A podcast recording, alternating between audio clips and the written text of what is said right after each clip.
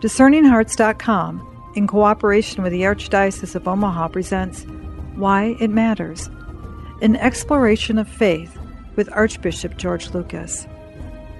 Pope Francis, in his encyclical letter, Lumen Fidei, the Light of Faith, said that faith's past, the act of Jesus' love which brought new life to the world, comes down to us through the memory of others, witnesses, and is kept alive in that one remembering subject, which is the Church. The Church is a mother who teaches us to speak the language of faith. In that spirit, this series of conversations with Archbishop Lucas brings the many aspects of the Catholic faith and why it matters, not only to the individual, but also to families, communities, and the world at large. Why It Matters An Exploration of Faith with Archbishop George Lucas. I'm your host, Kris McGregor.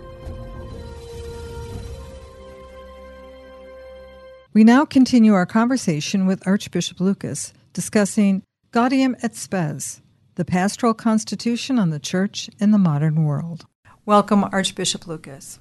Thank you, Kris. It's good to be back with you we continue a, a, discussion. I I suppose I was kind of surprised that we took as much time to go through Gaudium et Spes, the Pastoral Constitution on the Church in the Modern World. But then again, I'm not because the world's a big place and human beings are complicated, and these are important issues we've been discussing. And the Pastoral Constitution uh, speaks to us about how to live our faith in the world, and so we live it in various aspects and in different stages of life and then also in aspects of our responsibility as disciples of, of Jesus Christ. In this particular section of Gaudium et Spes, it addresses chapter four, an area entitled the political community. And when this was originally conceived, this document in the early 60s, mid 60s, there was a lot going on in the world from a Cold War that we weren't sure how that was all going to end. And so many uprisings and tumult in society. We are 50 plus years out now, even longer than that, and seems as though we're right back where we were. What's old is new, mm-hmm. isn't it? Yeah, and you could add to that, you know, in that period when this document was composed, there were many groups and, and countries in, in the world, particularly the southern hemisphere, that had been colonized by, by other countries and that were gaining their independence. And um, beginning to form a sense of what it meant to be a, a cohesive political community without outside interference. The, mm-hmm. At least that, that was the hope. And, and, remember when we first started talking about the Second Vatican Council, we recalled how f- fresh in the mind of the Council Fathers were the, the horrors of the First and Second World Wars and the kind of unjust governments that helped give rise to those, and then what, what had to be the response of, of other countries and, and governments. So, as you say, that in, those days, it, it was a very fraught atmosphere in, in, which they were thinking and, and writing. Out of that, though, came principles that which we find in this document, which not only applied to that immediate situation, but uh, still to us as the circumstances change. So the Cold War is over now for some years, but the, the human weakness, uh, individually but and, collectively, that, that leads us to have any kind of war mentality or footing at all, whether it's cold or, or hot. Often it's a mixture of both in the in the world. That uh, sadly is is still with us, and and so we still have the challenge of bringing the message of the Prince of Peace into a world where people are, are at odds with each other. And that tension of brother, sister, mother, father, the whole family, society, that friction that can come with diverse opinions on how to approach a subject that is some place where our spiritual life and how we live it needs to come into play. It needs to be able to help directly into those situations. Sure, that's a manifestation of the woundedness of, of our sinful humanity, our own sins, and the, the effects of, of original sin. Uh, we know that uh, Jesus is the Savior who has come to, to heal us there in our individual relationships, but also in the corporate relationships that are part of our life in the world. Again, that that's more the focus of, of this document than the individual things, but but sometimes small things become big things. The lack of respect and, and lack of desire for, for understanding and, and the lack of forgiveness and tolerance, really tolerance in a good, uh, rich Christian sense. the challenge really of uh, our life together, and it's the challenge of governments and, and of our political structures to help bring together individuals who have a lot of different ideas and who are passionate about some things and hurt about some other things and who have their own legitimate self interest, and to try to kind of harness all that energy into a community where, where, the common good will be served. Not everybody gets what he or she wants mm-hmm. at every moment necessarily, but but where in general we're trying to build each other up and make it possible for individuals, for families, for communities to, to flourish within the structure of the government. And then the government, the politics of one country has to somehow be in harmony with or exist with, with neighboring governments. So it's an important aspect of, of human life and of human flourishing.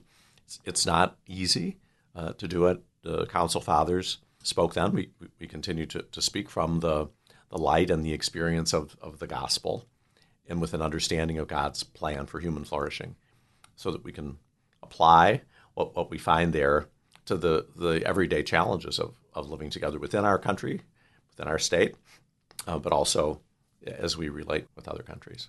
For a country like the United States, where we have a representative government, oftentimes people refer to that as a democracy. There is a nuance, there is a difference in some ways, but it's essentially different than as we may recognize some countries who have clearly a dictatorship type of system.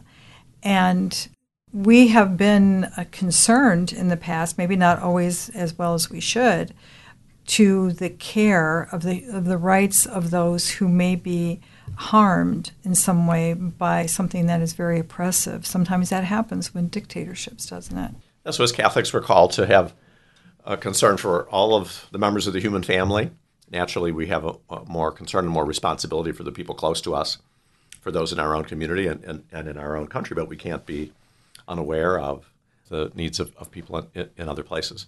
Democracy, representative government, however we want to describe it, it's relatively new in human history. The concept of it is ancient, but the, the living out of it, as, as we have experienced it here, so many beautiful ways in, in this country that it's relatively new. So there, there have been other forms of government, other kinds of polity, if you if you want to call it, in, in which people have flourished more or less through, through, throughout history. We value what we have here not only because it's ours, because we see there's a great possibility here for the people from their own understanding of, of their God given dignity and of an understanding of the dignity of, of our brothers and sisters in the community to uh, come together and decide how best to move forward, how best to shape society, uh, how best to govern ourselves. Again, it's a, always with reference to, to the law of God, we hope. Uh, it's our responsibility to see that that's the case, so it's, it's not total, total self determination. The uh, experience of self government is an experience of, of human dignity and an experience of the gifts that God gives us to understand our life, our challenges, and then to work together to, to meet those challenges. So we see in our own history, you know, it's been mixed. As Sadly, it always seems to be in in this world. There are some things that we've been able to accomplish that have really supported the uh, life and dignity not only of the individual but of the of us as a corporate group, our, our, our society, and other places where, where we, we have uh, have fallen short. We see them as we look beyond our own borders, others in, in other nations struggling in perhaps different circumstances and like ourselves, maybe achieving some uh, measure of success and, and uh, in enhancing human flourishing according to the law of God and, and in other places where they either have uh, become misguided in doing it or where uh, they are uh, laboring, suffering really under an oppress- oppressive regime that makes it impossible for the citizens there to have a kind of self direction like we experience here. There is a surprise by some when the church actually will speak up in those circumstances they may say, You have no business. You cannot make statements about what occurs in those political systems. Clearly, that message will come from, say, a leader of a particular country that you know just doesn't want to hear it. The uh, call to a higher moral high ground. Sometimes even the people will uh, respond and say, well, "You have no business to say anything." people in those countries may not like the fact that somebody from outside is meddling, and others may just criticize the church or religious leaders or people whose whose thought is formed by by their faith. It could, could be any any good uh, any good citizen. Speaking out on something that's that seems on the face of it to be secular, but because it involves human persons and because it involves human dignity and the rights of, of people, God given rights, it's a fair subject, you know, for conversation in, in the light of faith. As in every other situation, we don't want to simply be critical. It's important that we point out things that are wrong, and it's part of the gift of prophecy that we have from baptism to be able, in, in the light of faith, to, to call something for what it is. So if something is evil, if it if it's oppressive, it's, if it's against human dignity or human flourishing, to, to be able to, to say that and not simply pretend that whatever is happening anywhere is fine. Beyond that, though, is the challenge to try to have an influence uh, to Im- improve things for the sake of the people who, who might be suffering. We take that responsibility most seriously at home. So, not to say my country right or wrong, whatever our country is doing is fine by, by definition, but, but we try to be prophetic in, in terms of recognizing where we're falling short in our own country. But then, to the extent that we have an influence, and the, our uh, country, because of its size and prosperity, uh, does have an influence in a, lot, in a lot of places in our government policies, the ways that we trade, the ways that we offer aid, or encourage or discourage military development in a variety of places can can have an effect. And we want to try to influence our own governmental leaders to have a good effect in other places and and to not uh, just simply contribute to the to the mayhem or to, to the harm that's being caused.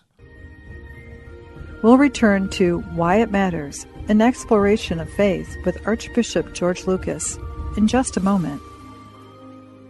Discerning Hearts thanks Spirit Catholic Radio for making airtime available for these important programs. To continue production of these programs, go to discerninghearts.com and click the donate link found there or inside the free Discerning Hearts app to make your donation. Thanks, and God bless. Discerning Hearts provides content dedicated to those on the spiritual journey. To continue production of these podcasts, prayers, and more, go to discerninghearts.com and click the donate link found there or inside the free Discerning Hearts app to make your donation. Thanks, and God bless. Did you know that Discerning Hearts has a free app in which you can find all your favorite Discerning Hearts programming? Father Timothy Gallagher, Dr. Anthony Lilles, Deacon James Keating, Mike Aquilina, Dr. Matthew Bunson, and so many more are found on the Discerning Hearts free app. Did you also know that you can stream Discerning Hearts programming on numerous streaming platforms such as Apple Podcasts, Google Play, iHeartRadio, Pandora, Spotify, Stitcher, TuneIn, and so many more? And did you know that Discerning Hearts also has the YouTube page? Be sure to check out all these different places where you can find Discerning Hearts.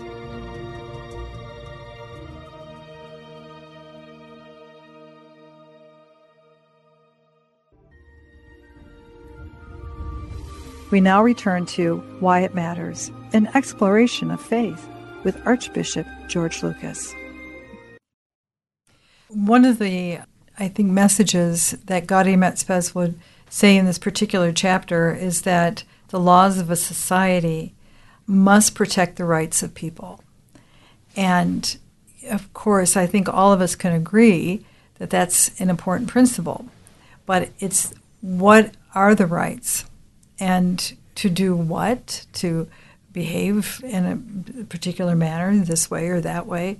That's when it becomes very challenging, isn't it, mm-hmm. to be able to kind of guide people through that. That's what are the rights, and then where do the rights come from? Mm-hmm. So if the rights, if we see that the rights come from the state uh, and, or from the government, then the, the, government tells us what our rights are and what they aren't. Agree with that or not, or, or push back, whatever it might be. But our understanding is that that human rights, human dignity come from God, and that our human society should reflect uh, God's design uh, not only for the human person, but also for the human uh, community. God doesn't decree that we have to have one type of government over, over another, one party over another. It's our responsibility to the extent that we can have an influence to shape our, our society and, and to try to influence those who are who serve us in, in public office according to what we understand to be uh, God's plan for us. I think I've uh, experienced over time that the, the law of God is not unreasonable. So we can have discussions within uh, society and, and, within the government those of us whose convictions are shaped uh, by our faith, we can have discussions that, that are reasonable and can appeal to good judgment, uh, right judgment, kind of common sense, you might say, of, mm-hmm. of, of, our neighbors as, as we try to formulate uh, good governmental policies, good, uh, just laws. We're not trying to impose our faith on others. We're not being people of integrity if, if we aren't shaping our, our own thoughts, our own our own actions, our own opinions, if you want to put it that way, uh, you know, by, by our faith. I think it's important for us to say that for many who are listening to us, we are speaking within the context now. I'm going to bring up a couple questions within the United States because there are many different political systems in which those who are listening now will find themselves, you know, different countries, whether you're in Canada or Switzerland or portions of Africa. But there's some basic things I think we can learn from the behavior and sometimes the actions of those here in the United States because it is on the world stage. So, having prefaced that, it is part of our dynamic as Americans, anyway, to be a political people. We kind of cut our teeth on that, don't we, as we get older and we hear very much about the Democrats, the Republicans, and even the libertarians and other various parties. So the political systems are something that is pretty much ingrained in our being. If we're going to have self government, self determination, then we'll necessarily have to be involved in choosing those who, who will represent us and, and lead us. And often uh, there's more than one person who wants to do that and, and more than one idea about, about how it, it should be done. So, so politics is an, is an important part of our life. I, I would say that, that right now it's uh, way out of uh, proportion. The media, social media, and other uh, standard media uh, just subjected to pol- all politics all the time. It's not necessary, and I, don't, and I don't think it's healthy. It's important to remember that any one of us individually, but certainly our the things that we do corporately, and so whether it's a political party or government, any of that can become corrupted. Various parts of it can uh, sort of grow out of proportion to to what's really healthy and and good forward. There is a difference of, of opinion in in politics and in, in human relationships. When we get to a point, which I think we are now, um, at least in, in many cases, where the disagreement itself it becomes the point, then we have to ask: Are we serving the common good? Are we really looking for ways to bring people together to build a society of justice, of love, and peace uh, according to, to the plan of God? or are we simply trying to win and dominate somebody else or make somebody else look bad, which is worse? The situation is complicated, and I, you know, can't encapsulate it all here in, in a few words, but I think it's important, again, as the Council Fathers would invite us as, as people of faith to take a step back and to be able to, to critique what we see around us, and not simply to critique it, to be, to be critical, but to um, be able to look at it through the lens of our faith and the responsibility of, of, of faith to build up the human community. And I would say, and Jesus stresses this when he's in his challenges to the Pharisees, but even to his own disciples, it's important that we be especially ready to critique what we're a part of. It's not simply to critique the people that are on the other side of us, but to, to look honestly at, at ourselves, at our own party, our own faction, our own group, whatever, however you want to call it, and really challenge ourselves to be the people that we're, we're called to be. It, it's simply not enough as a disciple of Jesus Christ to say we're, we're, you know we're not those bad people over there, and to think that we can take some satisfaction. We don't define ourselves by just you know we're not them, but who are we, and how are we allowing ourselves to be shaped uh, by the gospel of, of, Jesus Christ, so that we can have an influence. Maybe it's uh, at a particular moment prophetic, maybe it's unpopular, but somewhere, and, and I can use our country as an example, somewhere we, we have, have to find and support leaders who enable us to build up what's right and good, and not simply be opposing each other. Yeah, I think as the document will encourage us that the truest duty politically is to oppose injustice, oppression, and intolerance. And that sometimes within the context of one party or another, you may not always find that because we're so concerned about certain moral issues. In our experience, certainly in this country, we don't we don't have a what we might call a Christian party, a party that embraces the, the principles of the gospel as the as the party platform. I don't think we should expect that, uh, that, that, that's going to um, that that's going to happen. In what I have just said, I don't mean to say that that, we, that there's sort of an equivalent, so that one party is as good as another, and we you know we don't criticize anybody for anything. And, but as as you say, we we need to cling to the, the principles that are right and good, the, the, especially the revealed truths about about human life and, and, and dignity. Embrace them in a Catholic way. So a, a, way that's that's very expansive. Not only do we do we want to put a stop to something that, that's wrong, but we also want to, in the in the place of, of what's wrong, bring what's good. We're struggling with that with some of that right now. I think it's it's clear some of the issues in you know in our country that, that we either want to want to oppose or or, or limit um, rightly, but then what are we for, and how can people of goodwill to move us forward in, in terms in terms of, of human flourishing, not simply stopping something, but really allowing a flourishing to, to, to take its place. So whether that, that, might be the matter of human life, it might be the marriage and family, uh, there are any number of, of issues. Without being too hard on ourselves, I, I think part of the reason why some of these things are, are, are, difficult for us to offer and, and to for others to receive in our society is that, that perhaps they don't see it enough, see it so clearly mm-hmm. in, in, us and, in, our, in our own in our own communities as, as, as a good. That doesn't mean that there aren't people who are doing it well and yeah. who are very authentic, good, good witnesses. But there are a lot of us, you know, who claim to be followers of Jesus Christ, and I'm always a little bit sad, but put myself in, in this first that that, that uh, together we can't give a clearer uh, witness of the of the goodness of life in Christ that would be attractive to more people. In so many ways, I again, but like you, I'll put myself first. When it comes to political discourse, I will have a tendency, unfortunately, to respond to certain issues that may come up or that the expression of certain political leaders in my own response to that, which will contain a lack of virtue.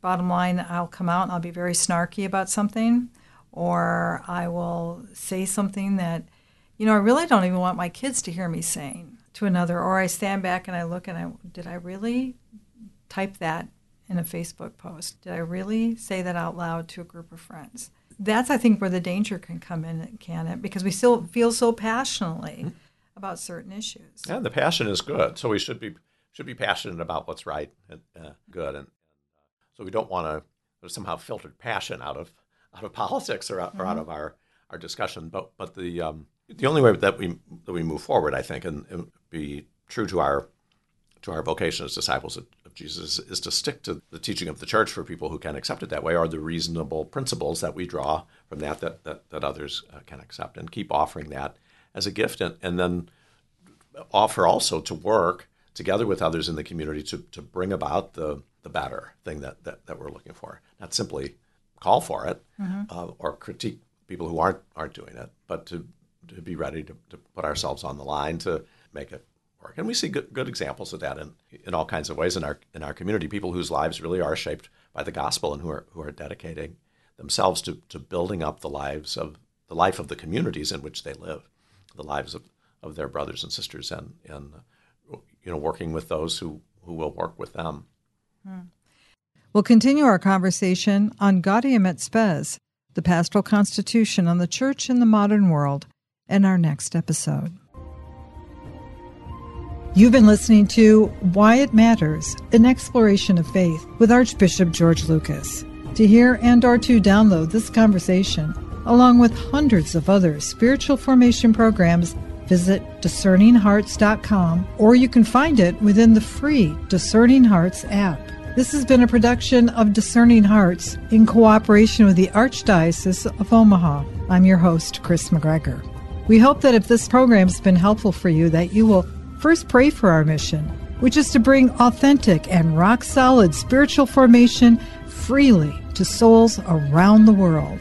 And if you feel us worthy, please consider a charitable donation, which is fully tax deductible, to help support our efforts. But most of all, we hope that you will tell a friend about discerninghearts.com and join us next time for Why It Matters, an exploration of faith with Archbishop George Lucas.